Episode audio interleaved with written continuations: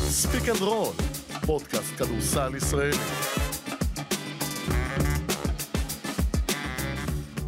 ספיק אנד רול, מהדורת יום שלישי, פעמיים כי טוב, ה-14 בחודש מרץ 2023. שלום פרופסור אלפרין, היי ג'ובה. מה שלומך? אה, לא נ- לא נפגשנו הרבה זמן. כן? שבועיים. למה? פה.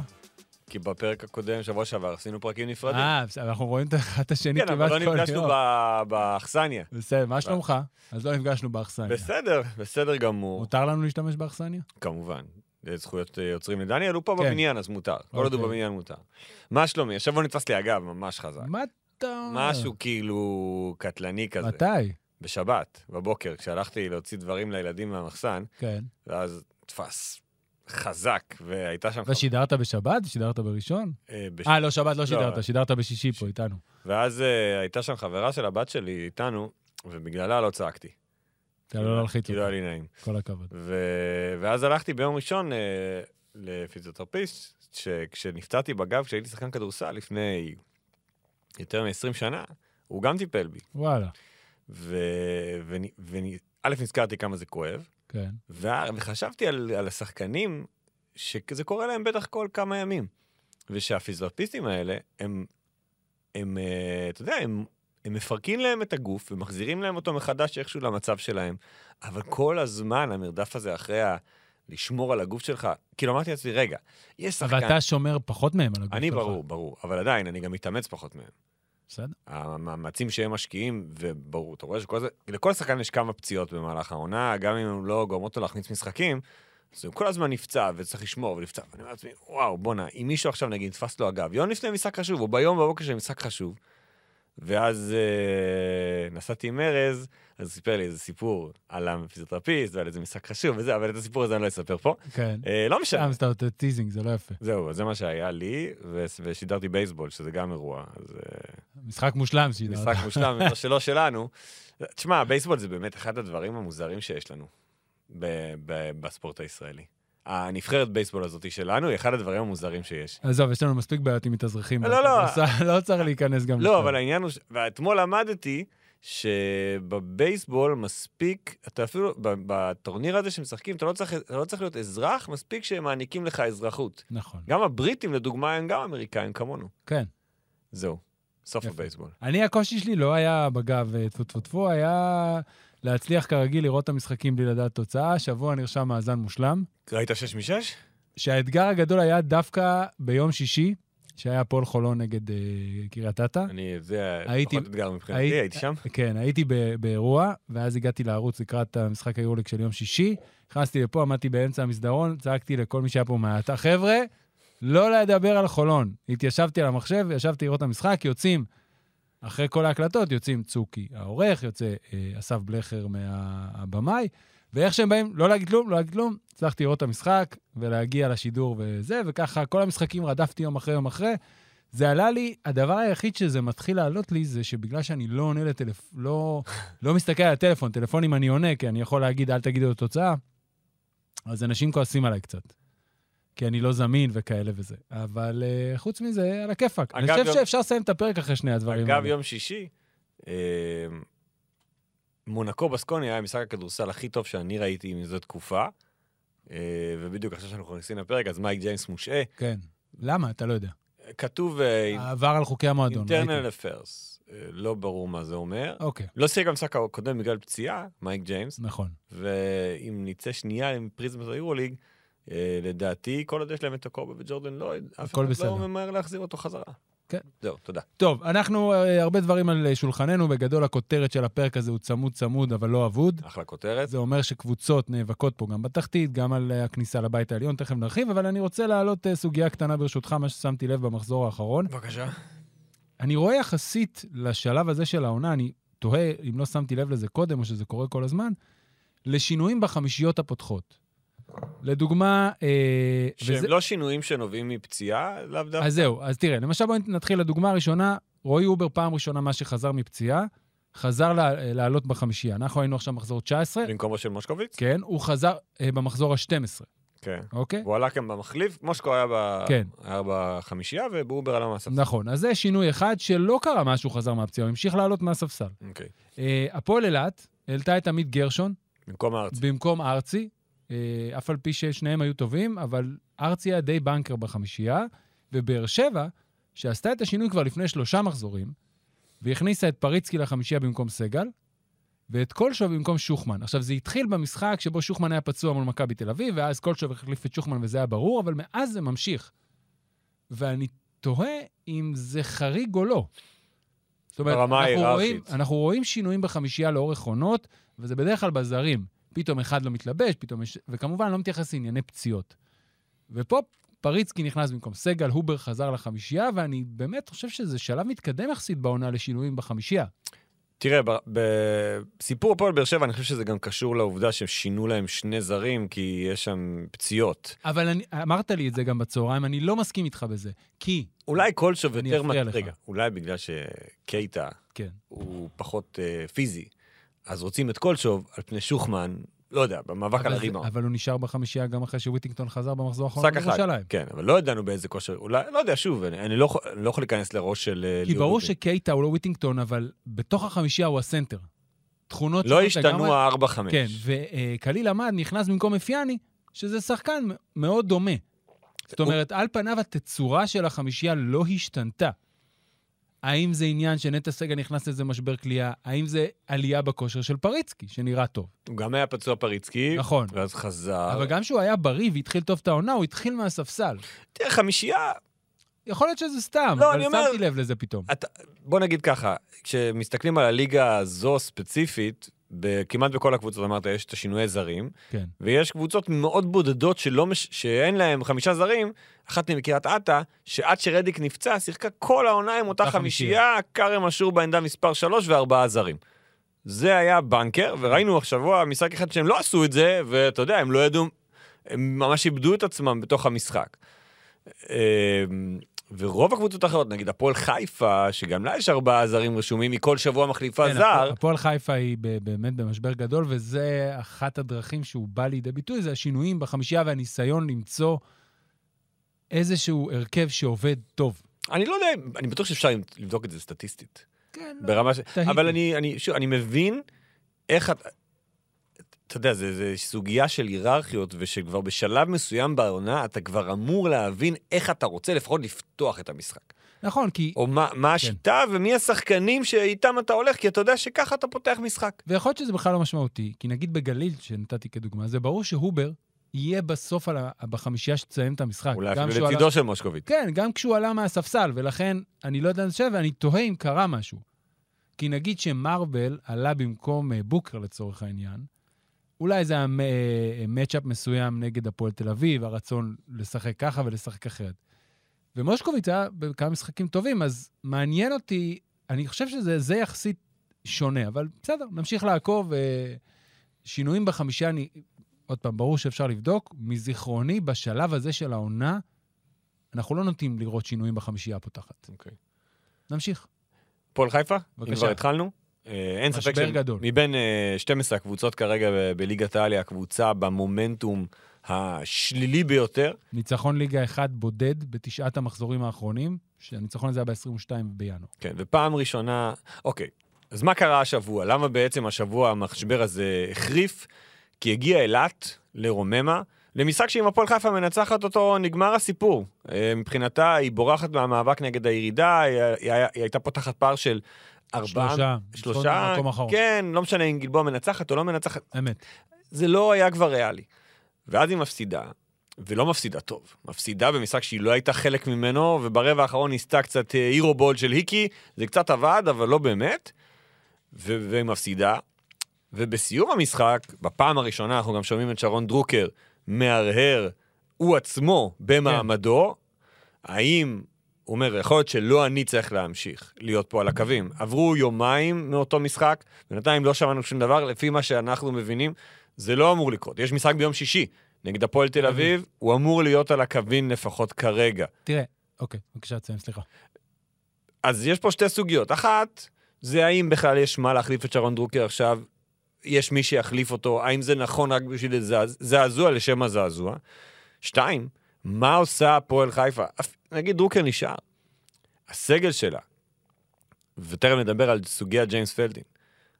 הסגל שלה כרגע הוא במצב קטסטרופה. מבחינת כושר אישי של השחקנים, מבחינת ההתאמה של השחקנים שנותרו בקבוצה הזו לתוך מה שאמור להיות בחמישייה או בכל uh, סגל אחר. ו, ואני כתבתי, אתה יודע, כתבתי שהם מועדים לרדת, וכמה אנשים שאלו אותי, לפני המשחק נגד גלבוע, למה, למה, למה, איך זה יכול להיות? ואחרי המשחק נגד גלבוע, אז אמרו לי, אוקיי, יכול להיות שאתה צודק. אותם אלה שכתבו לך. כן, כי, כי באמת, יש עוד הרבה משחקים, ויש פלייאוף תחתון, שכולם משחקות נגד כולם, והפועל חיפה היא אחת אחת נגד קריית אתא, אחת אחת נגד גלבוע, ואחת אחת נגד אילת, והיא תשחק נגד שלושתן. ואם היא תפסיד להם, אז שובר השוויון יהיה לצ- לצד השלילי שלה.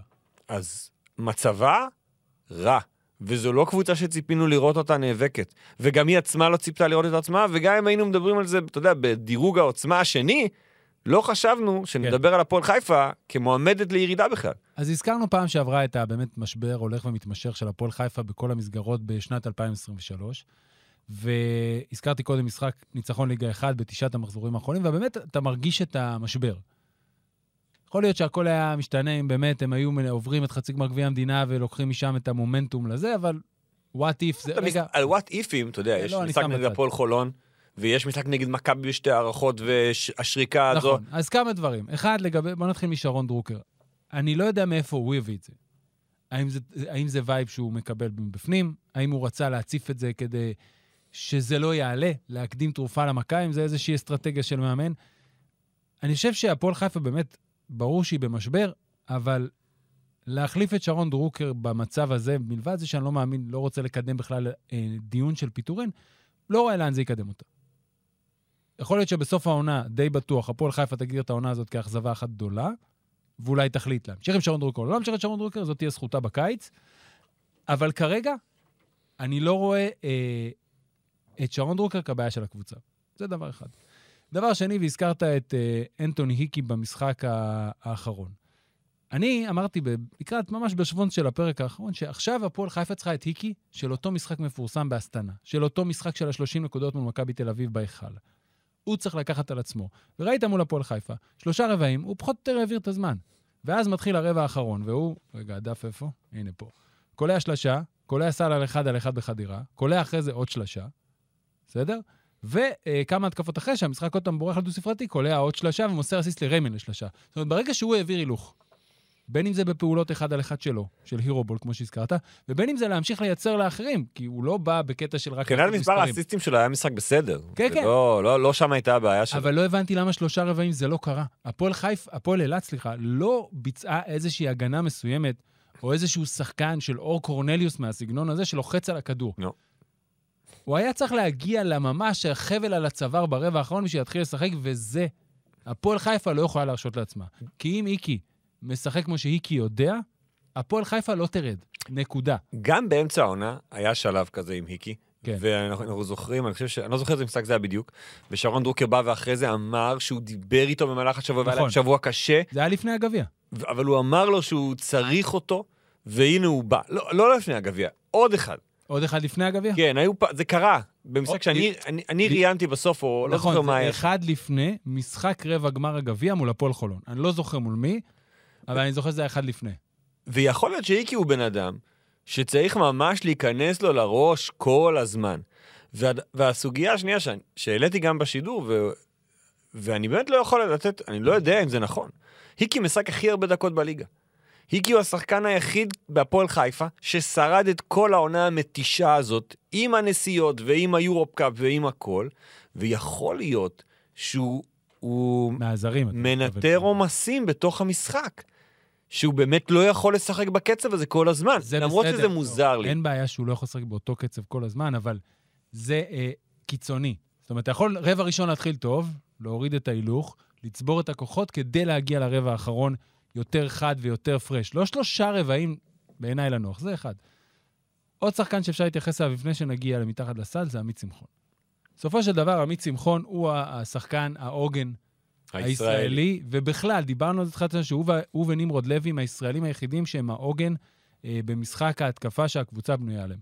הוא מתחיל את המשחק, את העונה, טוב, חמשת המשחקים הראשונים, 15.4 נקודות בממוצע, 54.2 אחוזים מחוץ לקשת, נקודה 2 אחוזים מחוץ לקשת. מאז, בליגה, הוא קולע שמונה נקודות בממוצע, עם פחות מ-30% לשלוש.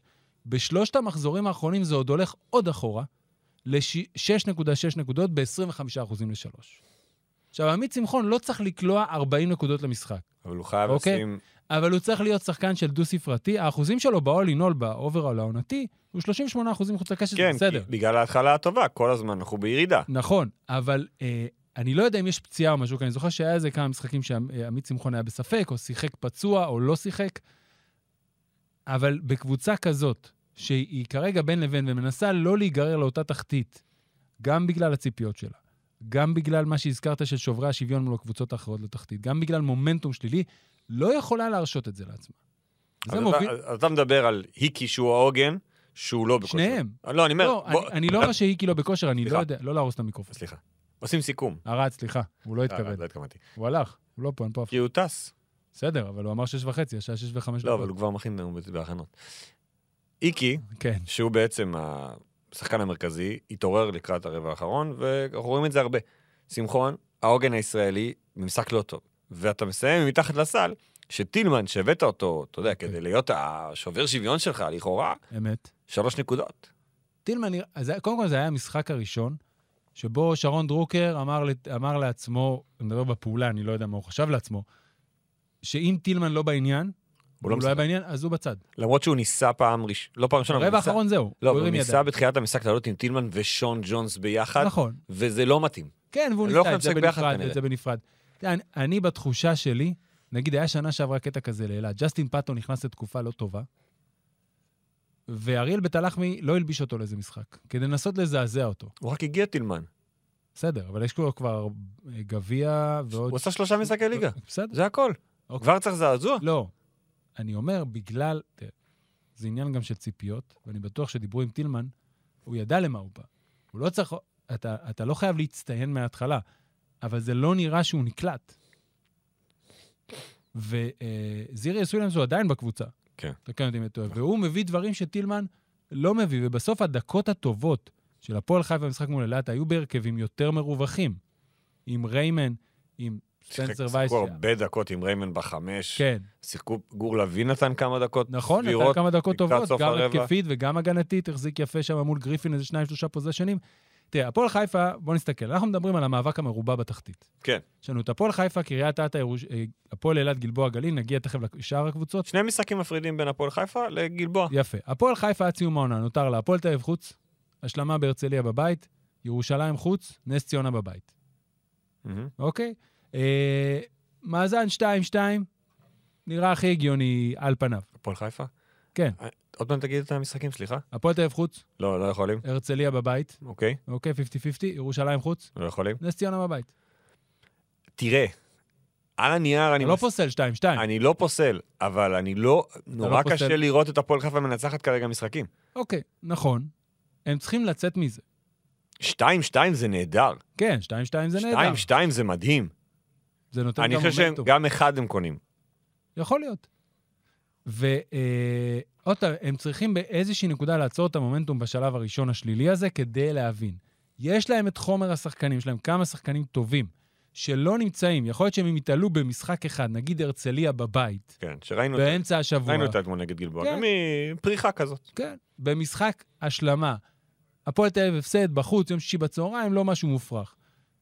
משחק טוב בבית, אף על פי שהפועל חיפה לא הייתה לא טובה קבוצה בבית בליגה. כל העונה, הכי גרועה בליגה. אבל איקי ושמחון מתעלים בערב נתון, וטילמן נותן משחק כמו שהביאו אותו, הם יכולים לנצח בבית את הרצליה, וזה ייתן להם על פניו אוויר, קודם כל להסתכל למטה.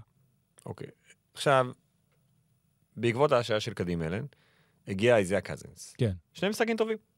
שיא כן, קריירה נכון. עכשיו בישראל, 22 נקודות. אה, עושה מעל ומעבר, אני חושב, למה שציפו ממנו. סוף המשחק, אה, נועה פופלינגר שואלת את אה, שרון דרוקר על שחקן שאמור להגיע, על ג'יימס פלדין. הוא אומר נחת לה, כבר. כן, הוא כאן, הוא בדרך, אבל מסייג, עבר פציעה קשה, ואנחנו לא יודעים באיזה כושר הוא, אז הוא בא להתרשמות. בוא נגיד וג'יימס פלדין בסדר. כן. מחליטים להחתים אותו. כן. במקום מי? בהכירי קבוצה ישראלית בשלב הזה של העונה, זה לא במקום אף אחד. אני לא יודע להגיד זר כלכלית. מספר 5. תראה, זאת, זאת אבל אנחנו זוכרים את האם זאת ההודעה... ההצהרה מאחורי ההצהרה? לא, לא, לא, לא. אני לא חושב שהם הולכים לחמישה זרים קודם כל.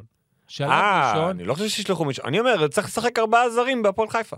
אה, כרגע. מי יירשם בליגה? זה או הוא או קזינס. אין שום סיכוי שאנחנו הולכים פה חמישה לשמאל בול. זרים? לא, ל- לשמאל בול, אולי. עם זר אחד בגבוהים. תראה, זה מאוד, קודם כל צריך לראות איך הוא פיזית. נזכיר, כן. ג'יימס פלדין לא שיחק העונה. את העונה שעברה הוא סיים, אלפרין, די להרביץ לא, למיקרופון. סליחה, סליחה. מה הוא עשה לך? לא יודע. את העונה שעברה הוא סיים ב- בניתוח אה, לקראת אה, ינואר כזה, נכון? משהו כזה, איזה פציעה.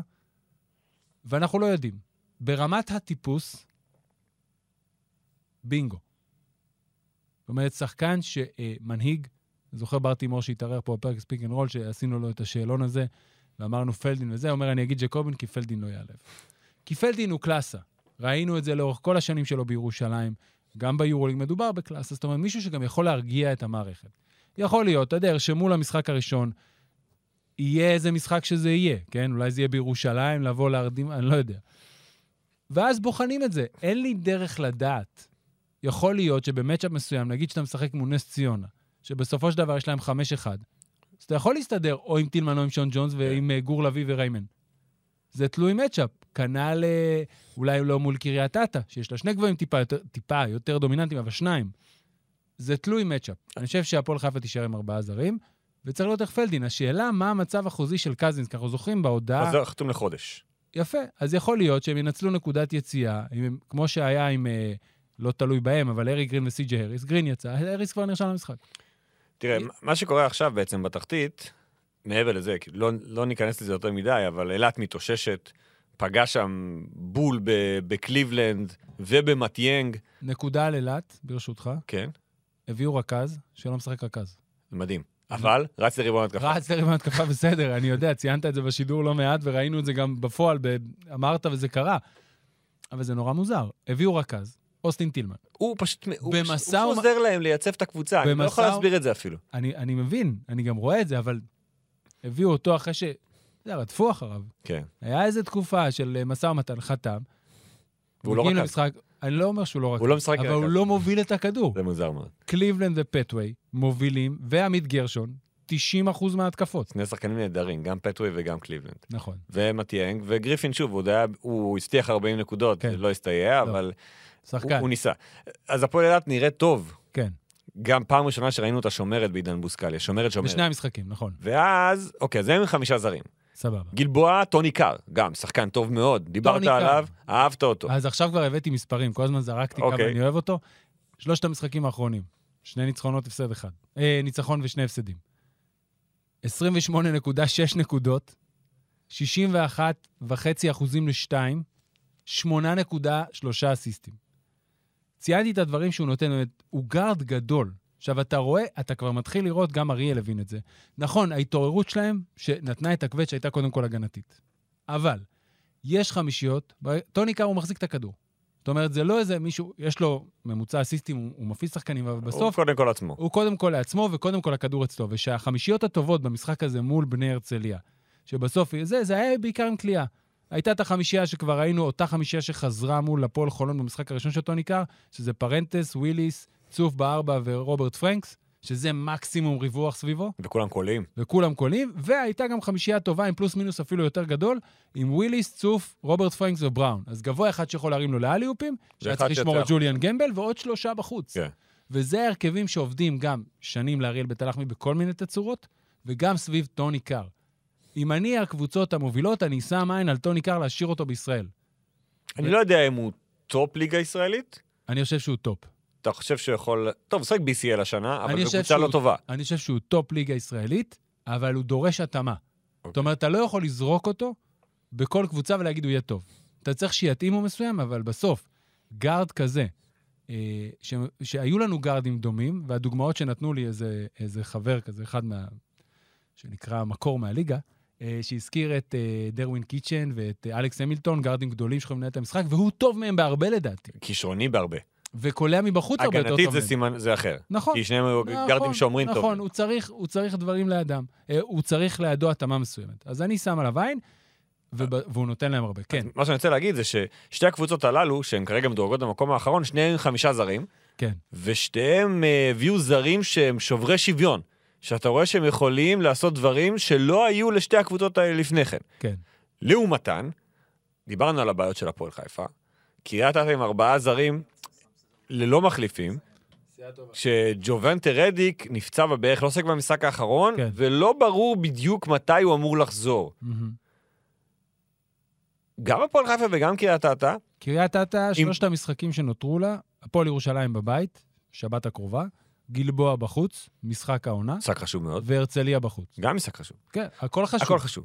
אבל אני אומר, הם ימצאו את עצמן, שתי הקבוצות האלה, ככל הנראה, בתחילת הבית התחתון, בדילמה כן. של האם אנחנו מוותרים על המענק עכשיו?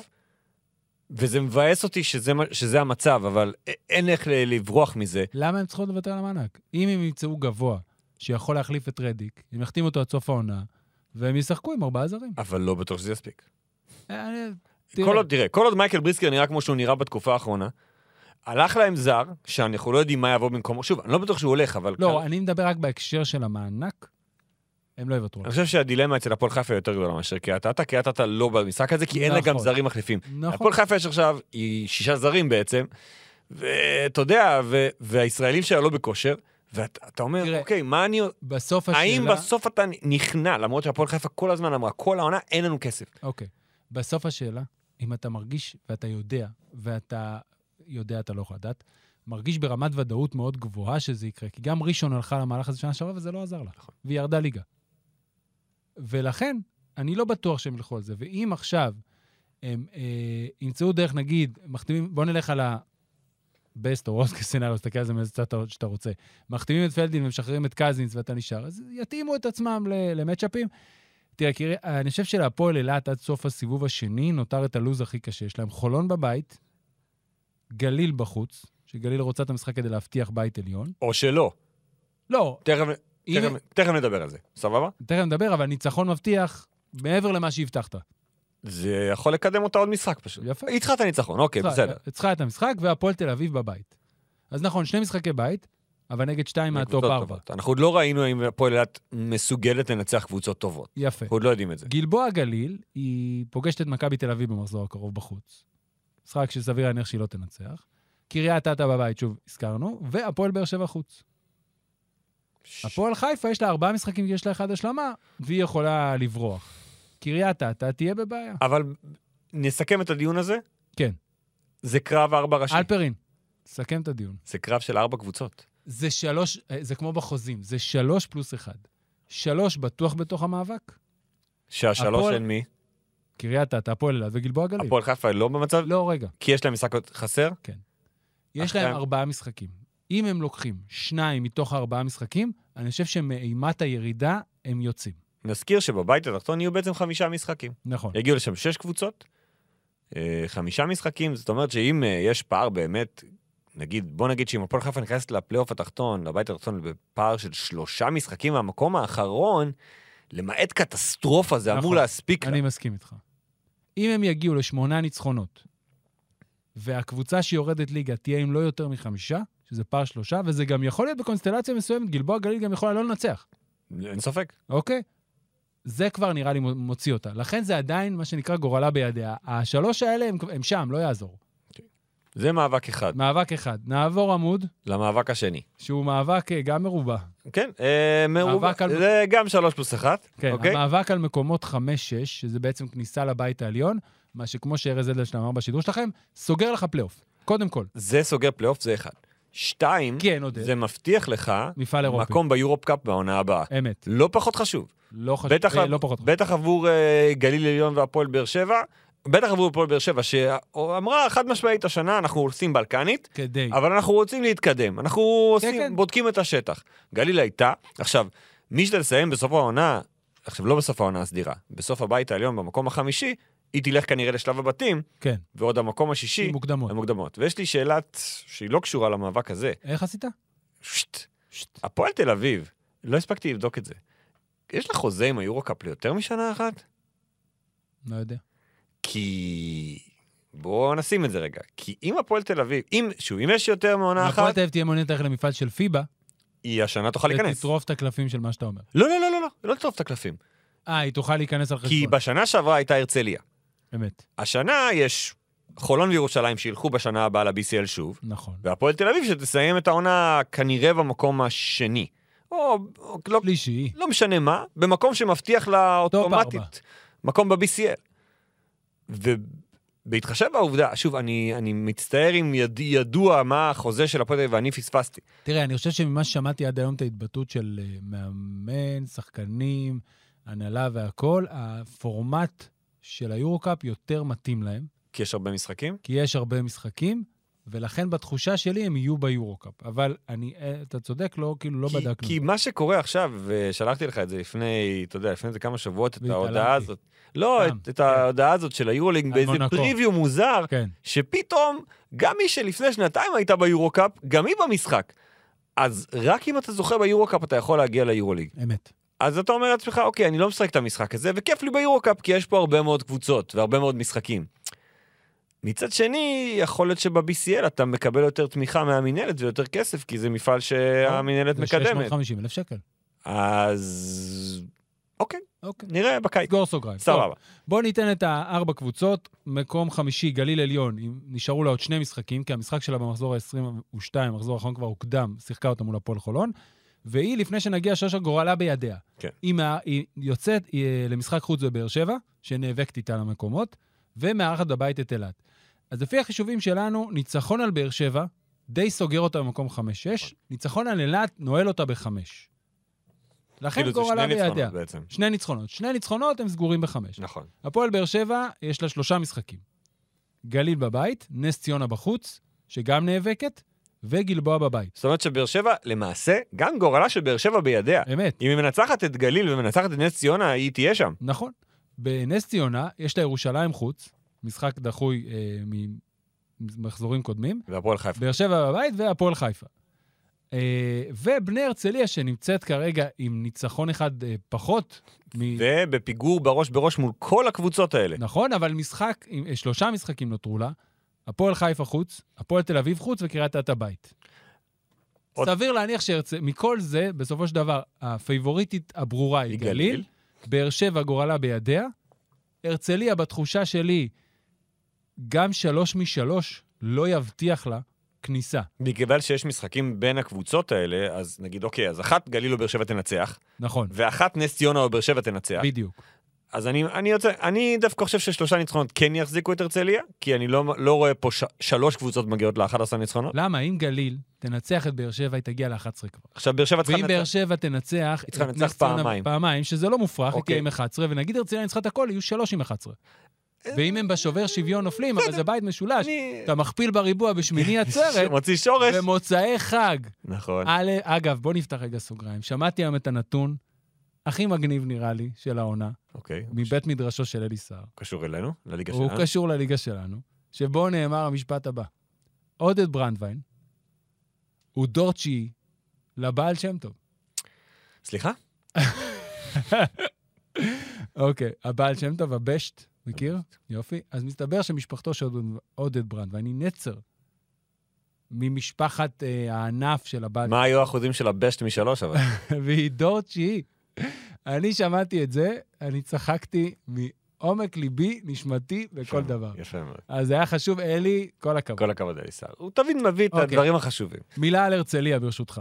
ב- אה, ב- ג'ו- אה, קריס באב חזר, עדיין לא קריס באב שזכרנו, משחק אחרון באמת נוראי מול גלבוע גליל, שלוש נקודות, אחת מ-14 מהשדה, 14. אה, אחת מתשע לשלוש, עמד על אחד מעשר ב-30 דקות. מצד שני, מי שמאזן את זה קצת זה ג'וליאן גמבל. מלבד ההפסד של בני הרצליה לבאר שבע במחזור שעבר, מחזור מספר 18, לא המחזור האחרון, שבו הוא כלא 4 נקודות, הוא לא ירד מ-19 בארבעה משחקים. והוא באמת האופציה כרגע הכי טובה שלהם. צ'אט בראון כמעט לא הסתדר איתו, בטח לא שחקנים אחרים שיותר קטנים, ו, אה, והוא בכושר מצוין, וזה חשוב מאוד להרצליה. שיהיה לה את הכלי נשק הזה, כי כשאתה מסתכל, נגיד והרצליה בסוף יפלו לבית העליו- התחתון, אני חושב שזה הגבוה הכי מוכשר. ושאתה אה, בונה על זה שקריס באב יחזור יחד עם שאר השחקנים, רוקר שנותן מה שהוא נותן, וקמפ שהוא אנרגיות וכאלה, אולי זה יעזור להם כן בסופו של דבר להיכנס לפלייאוף העליון. יש מגבלה לפתיחת סוגריים במהלך פרק? לא. אז יש לי עוד אחד. כן. בבקשה, עודד. התחושה שלי שאנחנו ככה מנתחים פה את איך, איך ייראו המקומות, הבית העליון, הבית התחתון, חמש, שש, שבע, שמונה, יש פה ארבע קבוצות שהם יהיו בין חמש לשמונה, אנחנו כבר די יודעים את זה. כן. קשה לי לראות אחת מהקבוצות האלה מצליחה לגנוב סדרה מהארבע הראשונות. תראה, אתה לא יודע. קודם כל, במשך שנים, אה, מקומות 4-5 סדרה הזו תמיד הלכה לטובת מקום 5. אה. אבל, רגע, תראה, רגע, רגע. הפועל חולון היא ב... אה, אני לא יודע, היא ממשיכה לצבור את המומנטום החיובי בתוך הליגה, וברור שהיא תהיה פייבוריטית, לא משנה באיזה מקום היא אם הפועל חולון תהיה לה סדרת ביתי, עם ביתיות נגד גליל עליון, כן, היא תעיף אותה, לכאורה. נכון. על פניו, דיברנו על זה נראה לי לא פעם אחת פה, יש פער בין הטופ 4 לשאר השאר, הקבוצות. כן. מצד שני, אם תהיה עוד פעם סדרה, הפועל חולון מול גליל עליון, או... כן. כאילו, ברור שהכל פתאום יכול להשתנות, פציעה אחת של ג'ו רגלנד ואנחנו מדברים אחרת. לא, גם בהפועל תל אביב, זה... תראה, הם ארבע פייבוריטיות, הן פייבוריטיות ברורות. והפועל חולון עברה שנה שעברה את גליל, שהיא גם באה במומנטום שלילי, וכולם אמרו, אחרי כל המשחקים ביניהם, באמצע העונה שבו היא הפסידה, אבל דברים יכולים להשתנות שם. כי בשנים האחרונות תמיד הייתה איזו קבוצה שנפלה. פעם אחת הפועל תל אביב, פעם אחת ירושלים, נכון. פעם אחת... ואז היית אומר, אוקיי, זו הסדרה של רבע הגמר. ופה אתה אומר, לארבע הראשון יש באמת יתרון די ברור. גם שנה שעברה אף קבוצה לא נפלה. שנה שעברה חצי גמר היה הרצליה, מכבי תל אביב והפועל ירושלים. לא, הפועל תל אביב הייתה מקום ש- שמונה. שמונה, ונתנה סדרה נכון, אבל- מדהימה. אבל הארבע קבוצות שסיימו ראשונות, לא, אבל אני אומר שברמת אפילו הפוטנציאל, כל... לא יודע, זה עוד רחוק. אתה זה יודע. רחוק לי, אבל אני אגיד את זה כבר עכשיו כבולד סטייטמנט, אני לא רואה אף סדרה מגיעה לחמישה משחקים. אני לא יודע. סליחה, אני אגיד לך גם למה. סגור סוגריים. נס ציונה. לא, אל תפתח. אוקיי? לא. נס ציונה, שפתחה את העונה 7-2. כן. אוקיי, מאז היא 2-8, אבל פתחה את העונה 7-2. לסדרה אחת, אם היא מתחברת עם הדברים, וראינו אותה מאתגרת במכבי, אני לא אומר שהיא תיקח סדרה, אבל אני רואה את זה בקלות מגיע לארבעה משחקים לפחות.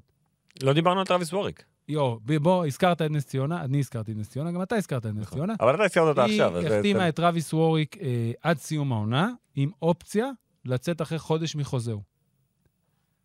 מה, למה, אוקיי.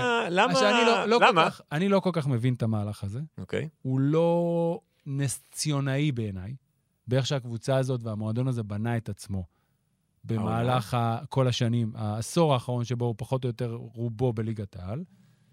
אה, נשים בצד את עניין די.ג'יי קופר, אתם דיברתם על זה, אתה וארז, בפרק שהקלטתם, אנחנו כבר לא התייחסנו לזה, המשכנו הלאה. למרות שהשתנו הרבה דברים מאותה... נכון, מה- נכון, השת- ד- אחרי הפרק שלנו, אתה יודע, שעלה הווידאו. כן, יצא עוד וידאו, ו- ו- ודי הרוחות נרגעו. נכון, אז אני שם בצד. סבבה, הוא ממשיך. אין בעיה. חלק שם את- מהקבוצה. שם את זה בצד. אה, אז הישראל- אז הישראלים המובילים של נס ציונה הם גולן גוט, רז אדם ותומר לוינסון. היה עמית אהרוני, עזב, הוכתם רוזנפלד, הוא שחקן שולי, הוא גיבוי לשלוש דקות. הוא נותן אוויר למישהו, שלוש דקות, חמש דקות, עד לפה. אני, ההחתמה הזאת אומרת לי, כמסתכל מהצד, שבעצם, אה, אם זה אה, סביר, זאת אומרת שטרוויס וורק, שנזכיר, שוב, לא שיחק מתחילת השנה, היה אמור לחתום בהפועל תל אביב, אה, לא עבר את הבדיקות הרפואיות ואז הוחתם עד אמריאל, ולא שיחק. נגיד והוא סביר, אני חושב שגולן גוט עוזב את נס ציונה. עכשיו בואו נזכיר. ב-29 בינואר, ערב המשחק מול הפועל תל אביב, או מיד בסיומו, נועה פופלינגר מפרסם באתר ערוץ הספורט שגולן גוט רוצה לעזוב את נס ציונה. לא שמעתי עוד ריקושטים מאז, הכל חזר למסלול על פניו, אני לא חושב שמשהו השתנה שם. אבל אני חושב שזה לא השתנה. זאת אומרת, שתי הקבוצות ממשיכות, נס ציונה לא יכולה לוותר על גולן גוט, ונראה לי שגולן גוט, אם זה היה תלוי בו נטו, היה עוזב. ולכן כרגע זה אומר לי שאם החודש הקרוב, שזה אבל מוזר, אם אתם לא רוצים את גולן גוט, מכל מיני סיבות, אתה לא רואה, אז בוא- בוא- תשחררו. אתה לא רואה שום, אה, שום סיטואציה שבעצם צריך גם את ווריק וגם את גוד וגם את רז אדם? אה, זה בסדר, אבל לא נראה לי שזו המטרה. אני- אולי רוצים קצת לה- להגדיל את הסגל, אני- כי יכול נכנסים להיות. עכשיו לשלבים המאוחרים אני של חושב העונה, שלא. ורוצים עוד קצת עוד אוויר. אתה צודק, אני חושב שלא. אני חושב שהעניין הוא זה לראות שווריק בסדר, כדי לשחרר את גולן גוט בהסכמה הדדית, לא חד צדדית. תראה, גולן גוד יש חוזה מאוד מאוד גבוה. כן, זאת אומרת שאם אתה רוצה לשחרר אותו, אז אתה צריך ל- או לפצות אותו, או שקבוצה אחרת, תיקח חלק. תיק- למרות שאני לא יודע לאיזה לא חוזה משנה. טרוויס ווריק מגיע. גם אם הוא מגיע בנמוך, זה עדיין כסף שאתה מוציא שעל פניו לא לצורך. כן. החוזה של גולן גוט כבר בפנים. כן. אתה איתו. עכשיו, גם אם הוספת והוא מרוויח אלף שקל, סתם, אני ממציא, אני בטוח שלא. עדיין אתה משלם לו 4,000 שקל? שלא היית אמור להוציא? מתמטיקה פשוטה זה הוצאת כסף שלא צריך. אוקיי, ומה גולן... ואוקיי, עכשיו, אוקיי, נגיד... נזכיר גם, נזכיר גם. נגיד. טרוויס ווריק, בעונה שעברה בבאר שבע, הייתה העונה הכי פחות טובה שלו מזה שלוש שנים. בשלוש עונות שלפני כן, בבאר שבע, נהריה ואז עוד פעם בבאר שבע, הוא היה שחקן של 25 דקות, הוא כלה בין 7.7 נקודות ל-10.2, הוא היה באזור ה-35-38 אחוז, תלוי בעונה, שמר טוב, עשה הרבה דברים, נתן את מקומו. זה לא היה המצב שנה שעברה. שנה שעברה בבאר שבע, הוא כלה 5.5 נקודות, 27 אחוז לשלוש, שזה בערך האחוז של גולן גוט השנה.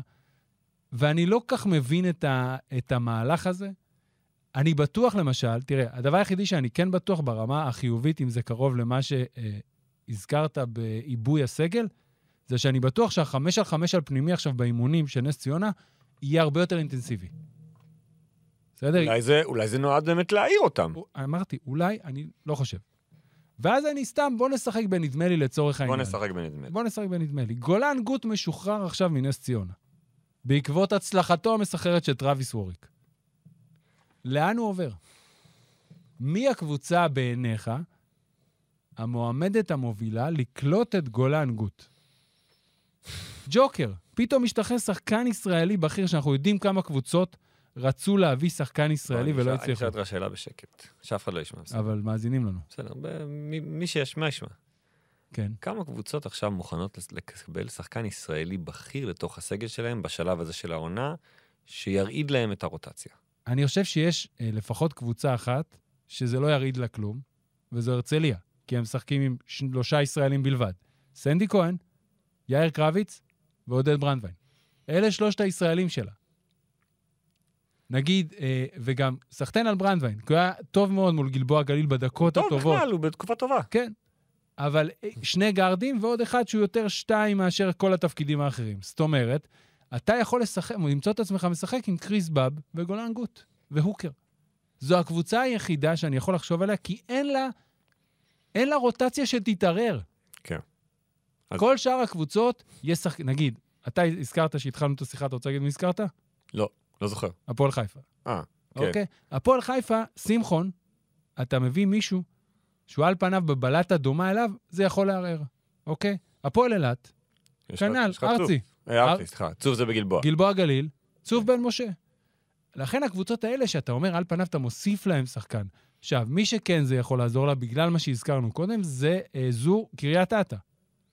שבסוף יש לה שני גארדים, כרם אשור אחד, ויותם חנוכי. וגולן גוט כן יכול להוסיף בעמדות כאלה ואחרות, בהרכבים כאלה ואחרים, בטח ובטח אם אתה בלי רדיק, ואתה משחק עם משעור, באר, עם, אה, משעור ב, עם סטיבנס בחמש ועם חנוכי בארבע או שהפוך, אז הוא יכול לעזור. אז אלה שתי הקבוצות שלדעתי אה, אה, יכולות לקלוט אותו והוא יכול לעזור להם.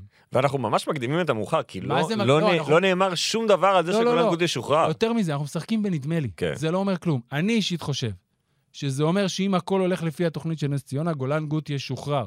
שוב, ב- כמהלך חד צדדי, זה לא עניין רק של נס ציונה בעיניי. הרי מי שביקש להשתחרר, דו-צדדי. תזכיר, זו גולן גוט. אה, אתה לא חושב שנס ציונה רוצה... לש- כאילו, זה- רגע, חד צדדי או לא. דו צדדי? דו-צדדי. אוקיי, כי אמרת חד צדדי. לא, לא, אמרתי שזה לא חד צדדי. לא מהלך חד צדדי, כן. אוקיי. זה דוד, זה- אני חושב שגולן רוצה לעזוב, ואני חושב שנס ציונה רוצה להיעתר לבקשתו, אבל לא יכולה להיש- להישאר, להישאר עם פחות ישראלי. כן.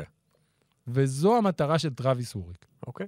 עכשיו, נ- יש את התרחיש נמשיך לעקוב, האופטימי. כמו שאומרים. שבאמת האימונים נהיים טובים והם מתחברים, ופתאום הם מתחילים לנצח, והם אומרים, אוקיי, לא משחררים אף אחד, ואנחנו רצים, והם נכנסים לבית העליון, ולא משחררים. זה גם תלוי תוצאות, זה מאוד... אה, אה, צריך לשים עין מה יקרה ב, במאבק הזה. אם הם יהיו בבית התחתון, זה, אני חושב, ישנה את ההחלטה, אם הם יהיו בבית העליון, זה ישנה את ההחלטה, אבל אנחנו משם שחקנו בנדמה לי, לא עקבנו דיווח, אנחנו לא מדווחים שגולן גוט עוזב. הנה הבעל שם טוב.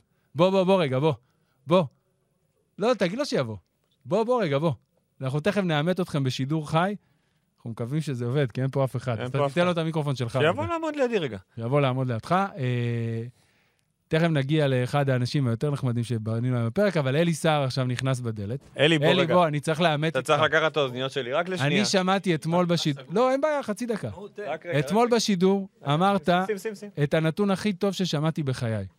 שעודד ברנדווין הוא דור תשיעי לבעל שם טוב. או, תסביר לי את זה בבקשה, זה אדיר. זה הוא חשף לי את זה, זה... תקרב את המיקרופון, אה, עודד. הבעל שם טוב זה אבי תורת החסידות. כל כן. מה שאתה רואה, העניין הזה של החסידים, מה זה חסידות? חב"ד וכל אלה זה חסידות, ודווקא היה להם מתנגדים. מה זה המתנגדים? חסידות גור. זה- חסידות גור, כל נטולי החסידות קרתא. שהיה בפולין, אבל היו הליטאים, הרי יש בתוך החרדים מאוד כמה מאוד זרמים. מאבקים. אז הליטאים היו המתנגדים, מי שהיה המתנגד הגדול זה הגאון מווילנה. הגאון מווילנה, שזכיתי באחד הטיולים עם מכבי להיות על קברו, ו... מהמם. ואין אין מישהו יותר חריף ב, ביהדות אולי, אתה יודע, מהחריפים הגדולים, הוא בגיל שש עלה לנאום שלוש שעות בבית הכנסת, בגיל שש. והגאון מווילנה רדף אחרי ה...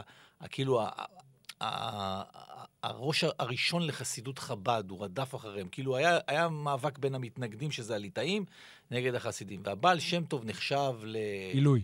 עילוי. אה, אני כבר לא שכחתי את העיר שהוא קבור ב- באוקראינה. בלז? שהוא- בלז? לא, לא, לא. בל זה, זה... הוא קבור באוקראינה. יש איזה רבי אני- שכתוב בבל. עד השידור הבא, אני מבטיח לך שאני... אעבור אבל זה עם האבא מדהים. שלו, כן. איך האחוזים שלו שלוש של הבעל שם טוב היו? מאז שהזכרתי את זה בפעם הקודמת שברנדמן היה מבסוט, ברנדמן השתפר, עושה כבר 10-11 נקודות למשחק. שמע, נתון העונה, קיבלת. אלי, הוכתרת כנתון העונה, אנחנו נעשה פולו, אני עכשיו, רוצה... דרך אגב, כן. ספיק אנד רול, זה ה... אני לא יודע איזה קטגוריה יש לך ב-NBA, אם זה השחקן המשתפר של השנה, אבל אתה הולך לקבל תואר בסוף העונה משחקני הכדורסל, שתדע לך, ג'ובה, יש דיבור חזק. גם בצפון וגם בדרום על התוכנית. במרכז תודה אני רבה. עוד לא אה, לא בדקתי, כי אני בדקת. לא שם. אלי, תודה רבה, דש למגרש פתוח. נתת לי אותם חנוכי, לא? אמרתי אה, אתה שזה- חייב לו שאוט-אאוט, נכון? נכון, הפסדתי ליותם חנוכי. עשיתי אותם חנוכי. בסדר. נכון, נכון, הפסדתי אה, לו בהתערבות. כן. אה, אלי, תודה. אלי, תודה, אחלה תבוא, נתון. תבוא תמיד. אנחנו נפגשים עוד מעט. נדולו נגד נכון. ריאל מדריד. רגע, מה הפרעת אה, לחנוכי? אז אני, אה, חנוכי אמר לי ביום שהיה שם את הבלגן עם ג'י.ג'י קופר, הוא אמר לי, הוא נשאר. ואני אמרתי לו, תשמע, לא נראה לי. הוא אומר לי, הוא נשאר, ואם הוא נשאר, אתה צריך להזכיר את זה, וספיק אנד רול. יפה, והנה, יפה. תודה יותם. שאוט-אאוט ליותם שאוט-אאוט חייכני חנוכי. כן. טוב, אז אנחנו אה, סיימנו עם אה, נס ציונה והשחקנו בנדמה... אני לא איתי? יכול להמשיך אחרי הבשט באמת. לא, זה נתון... אוקיי, סיימנו עם נס ציונה, אבל נמשיך עם מה שראינו אתמול מג'יי כהן במכבי תל אביב. נכון. זה דיון רוחבי על ג'יי כהן, זה לא ממש סיפור, אבל אתמול היה המשחק הכי טוב שלו העונה, ובאיזשהו כושר מצוין דווקא במשחקי חוץ, וגם ראינו אותו גם טוב ביורוליג פתאום, אז זה סוג של אה, פריחה מחדש, או יותר נכון, כמה פריחות מחודשות. הבנה של עודד קטש שאפשר להשתמש בו. תראה, בוא, בוא, אני רוצה דווקא הפעם לה- להתחיל את ההתייחסות uh, מג'יי כהן מהיורוליג. אוקיי, מכבי באה אחרי אולי השבוע הכי טוב של העונה, לא אולי, בטוח השבוע הכי טוב של העונה, ניצחון ראשון ביום, ביום שישי, שני ניצחונות על הטורקיות, התמקמות חזקה שהופכת אותה לתלויה בעצמה במאבק על ה-1-8. וג'יי כהן, תראה, הרבה פעמים יצא לי שביקשנו לראיין את ג'יי כהן, ותמיד אנחנו שואלים אותו, יש שאלה שחוזרת, על העניין של, על ה... איך הניסיון תורם לו, איך הוא תמיד נשאר חד ומוכן. והוא אומר, זה אני, הוא, הוא השתמש בקלישאה שנגיד אה, ריקי רוביו מצייץ אותה תמיד, ואומנם היא קלישאה, אבל היא נכונה שאתה רוצה להישאר בזה, never to high, never to low. בסדר, אתה לא מתלהב שהולך לך טוב, אתה לא נכנס לדיכאון שהולך לך רע. ואתה מסתכל על הפילוח, אני מדבר עכשיו בדקות, כי זה לא שג'יי כהן עושה מספרים של 30 נקודות למשחק. 11 מחזורים ראשונים ביורוליג, ג'יי כהן שיחק בשלושה משחקים בלבד. שאחד מהם זה 50 שניות. אוקיי, מספר חד ספרתי. ממחזור 12, אם אתם מחפשים טיימליין, זה, טיימליין זה הרגע שאלכס פויטרס נפצע, ג'יי כהן עולה לכמות דו-ספרתית של דקות. נכנס לרוטציה, משפיע, ראינו את הניצחון חוץ הראשון של העונה. שני ניצחונות חוץ בתקופה הזאת, גם במילאנו וגם באלבה ברלין. ואז במחזורים 19 עד 24, במקביל להגעת סולימן בריימו, הוא חוזר לכמות אה, חד-ספרתית של דקות בממוצע. עדיין משחק, ואז מגיע השבוע הזה. הוא רושם שיא עונתי בדקות ביורוליג מול פנרבכצ'ה, 20 וחצי דקות. ואז אתה הולך, ל- אתה אומר, בוא, בוא נבדוק. אז ג'יי כהן בניצחונות של מכבי תל אביב ביורוליג, משחק כ-14 דקות, קולע ב-0.96 נקודות בממוצע לפוזיישן, והוא בפלוס מינוס ממוצע חיובי של 4.3. בהפסדים ביורוליג, המספרים יורדים. הוא משחק פחות משמונה דקות, הפלוס מינוס שלו שלילי בממוצע, והוא קולע 0.7 נקודות בממוצע לפוזיישן. עכשיו, זה לא אותה, אני אומר, זה למה אין פה נקודות? כי זה לא שג'יי כהן היא ל-20, אבל הוא תורם למכבי תל אביב שהוא גורם לה להיראות יותר טוב. עכשיו, יש לג'יי כהן חסרונות. הם די ברורים, הם בעיקר בצד של ההגנה. עכשיו, לפני שנתיים, שלוש, בעונה של הקורונה, לפני שנצרה, ג'יי כהן היה בעונה הכי טובה בקריירה שלו, בממוצע נקודות, בממוצע דקות, באחוזים לחוץ לקשת. הוא קבע את שיא הקריירה שלו בישראל, 33 נקודות. עכשיו, הוא כלא מול נס ציונה, הזכרת 23 נקודות. אתה יודע מתי בפעם האחרונה הוא כלה כזה מספר? ל- מזמן. בפברואר 20, לפני קצת יותר... לפני מ- הקורונה. כן. היה משחק ליגה מול גלבוע גליל, הוא כלה 23 נקודות. עכשיו, איפה רואים שג'יי כהן הוא באמת חזק מנטלית, ואתה אמרת לי את זה בטלפון? העניין של ההבדלים אצלו בליגה בין בית לחוץ. ג'יי כהן, במשחקי החוץ בליגה, רק אני צריך למצוא את, המש... את, ה... את הרובריקה. את הרובריקה. רשמתי את זה, אבל איפה זה? כן. אני אגיד לך, אה, אוקיי, אוקיי. ארבעה הנה, משחקים הנה. בדו ספרתי, מתוך חמישה בכל. 10.9 נקודות בממוצע, עם 62 אחוזים מחוץ לקשת במשחקי החוץ בליגה. בבית, 5.0 נקודות עם 29 אחוזים. באמת, מלבד המק... המקצועי שניכנס אליו תכף, זה דוגמה לשחקן שמביא דברים שככל שהשנים עוברות, הוא יכול להביא אותם. כי יש משפט שכל אחד ששיחק כדורסל שמע אותו. מי שסימי ריגר אימן אותו, שמע אותו הרבה. שכל אי אפשר ללמד. וזה מה שיש לג'יי כהן. עוד שני דברים, שני נתונים לפני שניכנס קצת למקצועי. קצת לשכל. לא שיחק בגמר הגביע, תכף, אתה רוצה... בוא נתחיל מזה, זה שטות. אוקיי, זה, זה אחד. שתיים, ואני אגיד אולי דווקא לטובתו של קטש. היו ארבעה משחקים העונה של מכבי תל אביב נגד הקבוצות הגדולות בישראל. כן. חולון, שני דרבים? שני דרבים וירושלים. יש לו 4.2 נקודות בממוצע באותם משחקים, כשנגד הפועל תל אביב זה יורד לנקודה וחצי, ויש עוד שני משחקים עכשיו נגד ירושלים וחולון עד סיום העונה. ולכן יכול להיות, אני לא יודע אם זה... היום כל הגדולים עוברים. כן, מולי כאן. אני לא יודע אם... אה, אנחנו צריכים להזמין את מולי לפרק. כן. בטח, יהיה פרק טוב מאוד. בוא נעשה את זה כשאנחנו יוצאים. טוב, אני לא יודע אם זה, זה הביצה או התרנגולת פה. כן. האם אה, קטש לא נותן לג'יי כהן לשחק במשחקים נגד קבוצות חזקות יותר כי הוא פחות סומך עליו, או... או שיותר קשה לג'יי כהן מול הקבוצות הגדולות, כי הן יודעות לנצל את החסרונות שלו. תרשה לי, לה- בדיוק, אני חושב שענית על זה. אני בטוח שעודד קטש סומך על ג'יי כהן. גם הת- התקופה בנבחרת, שקטש אימן אותו, קרבה ביניהם. אתה יודע, הוא אמר את זה גם אחרי השידור, הוא אמר, אני סומך על ג'ייק. השנים, בנ... הוא גם אמר את זה בעצמו אחרי המשחק, הוא גם דובר על זה במסיבת העיתונאים. אני חושב שהוא סומך עליו, אבל הוא רואה, הרי המאמנים בצד השני, דני פרנקו, יותר מאמנים ישראלים, אוקיי? דני פרנקו, גיא גודס, הם יודעים איפה החסרונות של ג'יי כהן, ויכול להיות שהוא הוא, הוא חושש שזה יגרום לאיזה מומנטום שלילי. עכשיו, בסופו של דבר זה נכון. הליגה שלנו, שהיא מאוד טקטית, ידעו לנצל את זה. אבל זה כמו שיודעים שהוא קולע מבחוץ, אם אתה זוכר את הדרבי שנה שעברה בדרייבין, במשחק מספר 2 בפלייאוף, לפני המשחק הגדול של ברטימור, הוא קלע ארבע שלשות מאותה בלטה. ויודעים שהוא קולע, אבל הוא קלע.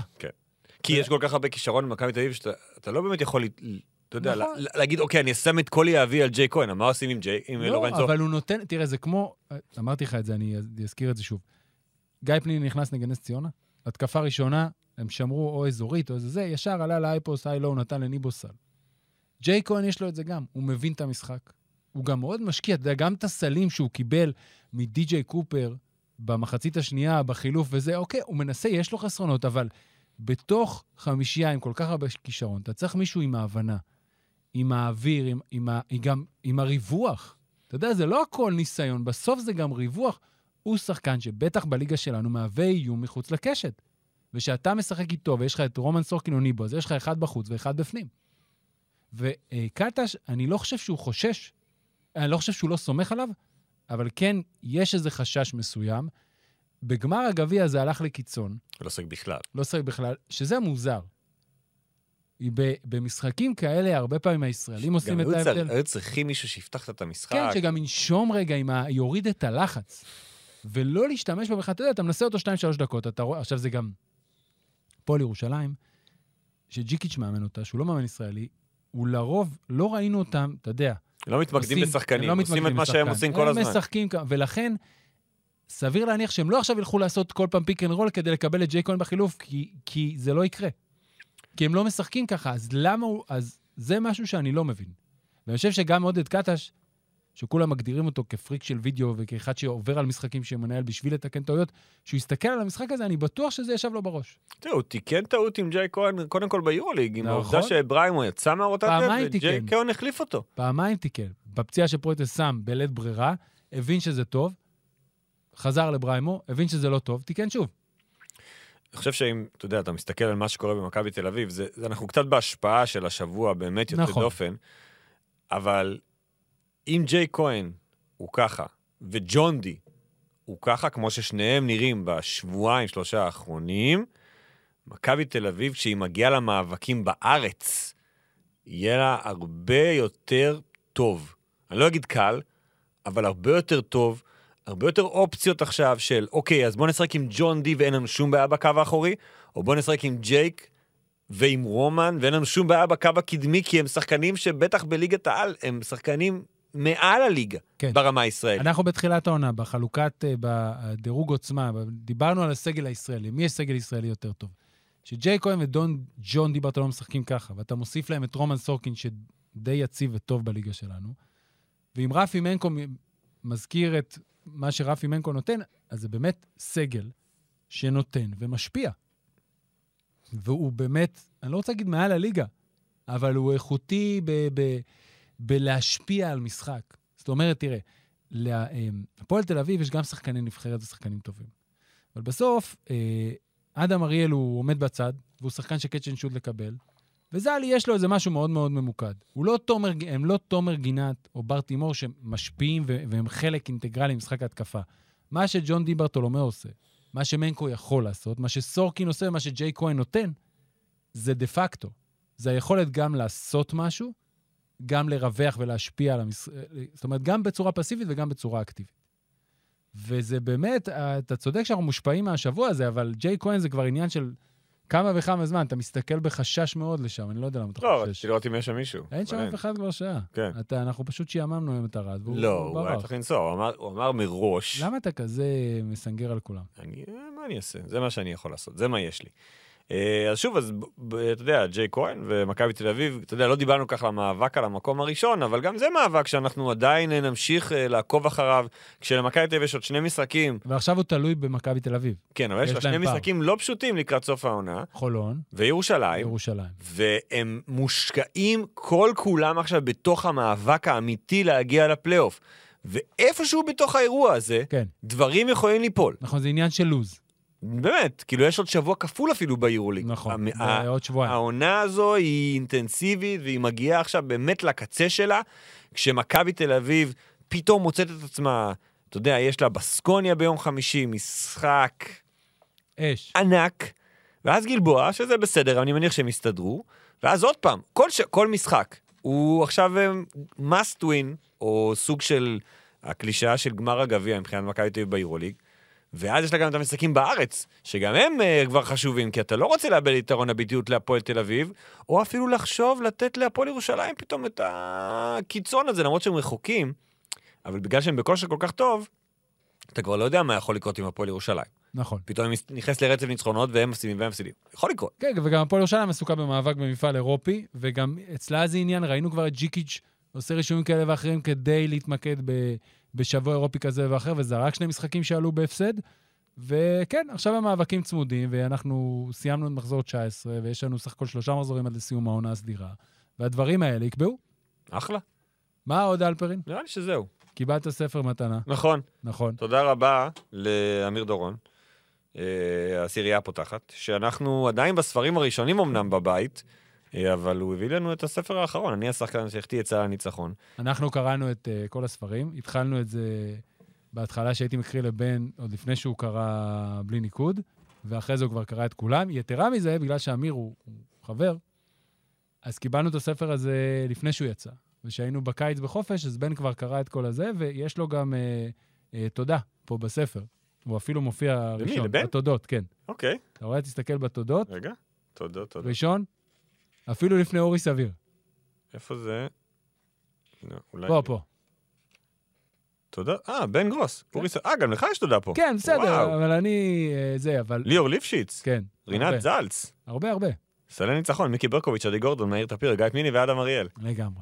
כמה הספר הזה, אני, אני, אני, אני עוד בראשונים, כן, אבל אני קורא אתם, מה אותו, זה בראשונים? הראשון זה גור, אנחנו עכשיו בשלישי. אז היה גור, טוני, טוני, ועכשיו אנחנו ב... עודד? לא, אלכס, אלכס, אלכס. אנחנו נכון. באלכס. אחלה. וזה... א- איזה כיף זה לקרוא כאלה ספרים על כדורסל ישראלי. רגע, זה- הבת שלך קוראת או שאתה מקריא? לה? אני מקריא. אוקיי. למרות שהיא יכולה לקרוא כבר לבד, כן. אבל... אה, בגימל. אוקיי. היא בגיל, לא, היא קורית כבר לבד. את האמת שאנחנו בשלב- שלבי ביחד. מעבר כבר. אוקיי. דעיכה. אבל אני, אני אקרא לבן שלי. אבל אם אני אביא להם את זה, אני אגיד להם, כאילו, זה ספר שאני רוצה לקרוא, אז בואו תקראו איתי פשוט. אני אם אתם אקרא. רוצים, אם אתם רוצים תקראו יחד איתי, ואם לא, אני אקרא את זה לבד. לגמרי. טוב, עד כאן ספיק אנד רול, והפעם התחלנו בטוב, סיימנו בתרבות, שזה הרבה יותר טוב. תודה רבה שהאזנתם, אנחנו זמינים גם באפליקציית חמש רדיו וגם בכל אפליקציות הפודקאסטים המובילות, איפה שאתם שומעים את הפודקאסטים שלכם. ממליצים לכם להאזין גם לפרק חדש של עולים לרגל, שעלה היום, פוטבול מונדיאל, שעולה תמיד, אה, פודקאסט היורוליג, יורוסטפ פוד, שהקליט את סיום המחזור הקפה של אה, סוף השבוע האחרון, ולדעתי קידמתי את כל מה ועוד, שאפשר. ועוד, יהיה ועוד. פודקאסט NBA. תודה רבה שהאזנתם, פעמיים כי טוב, להתראות. ביי, ג'ובה.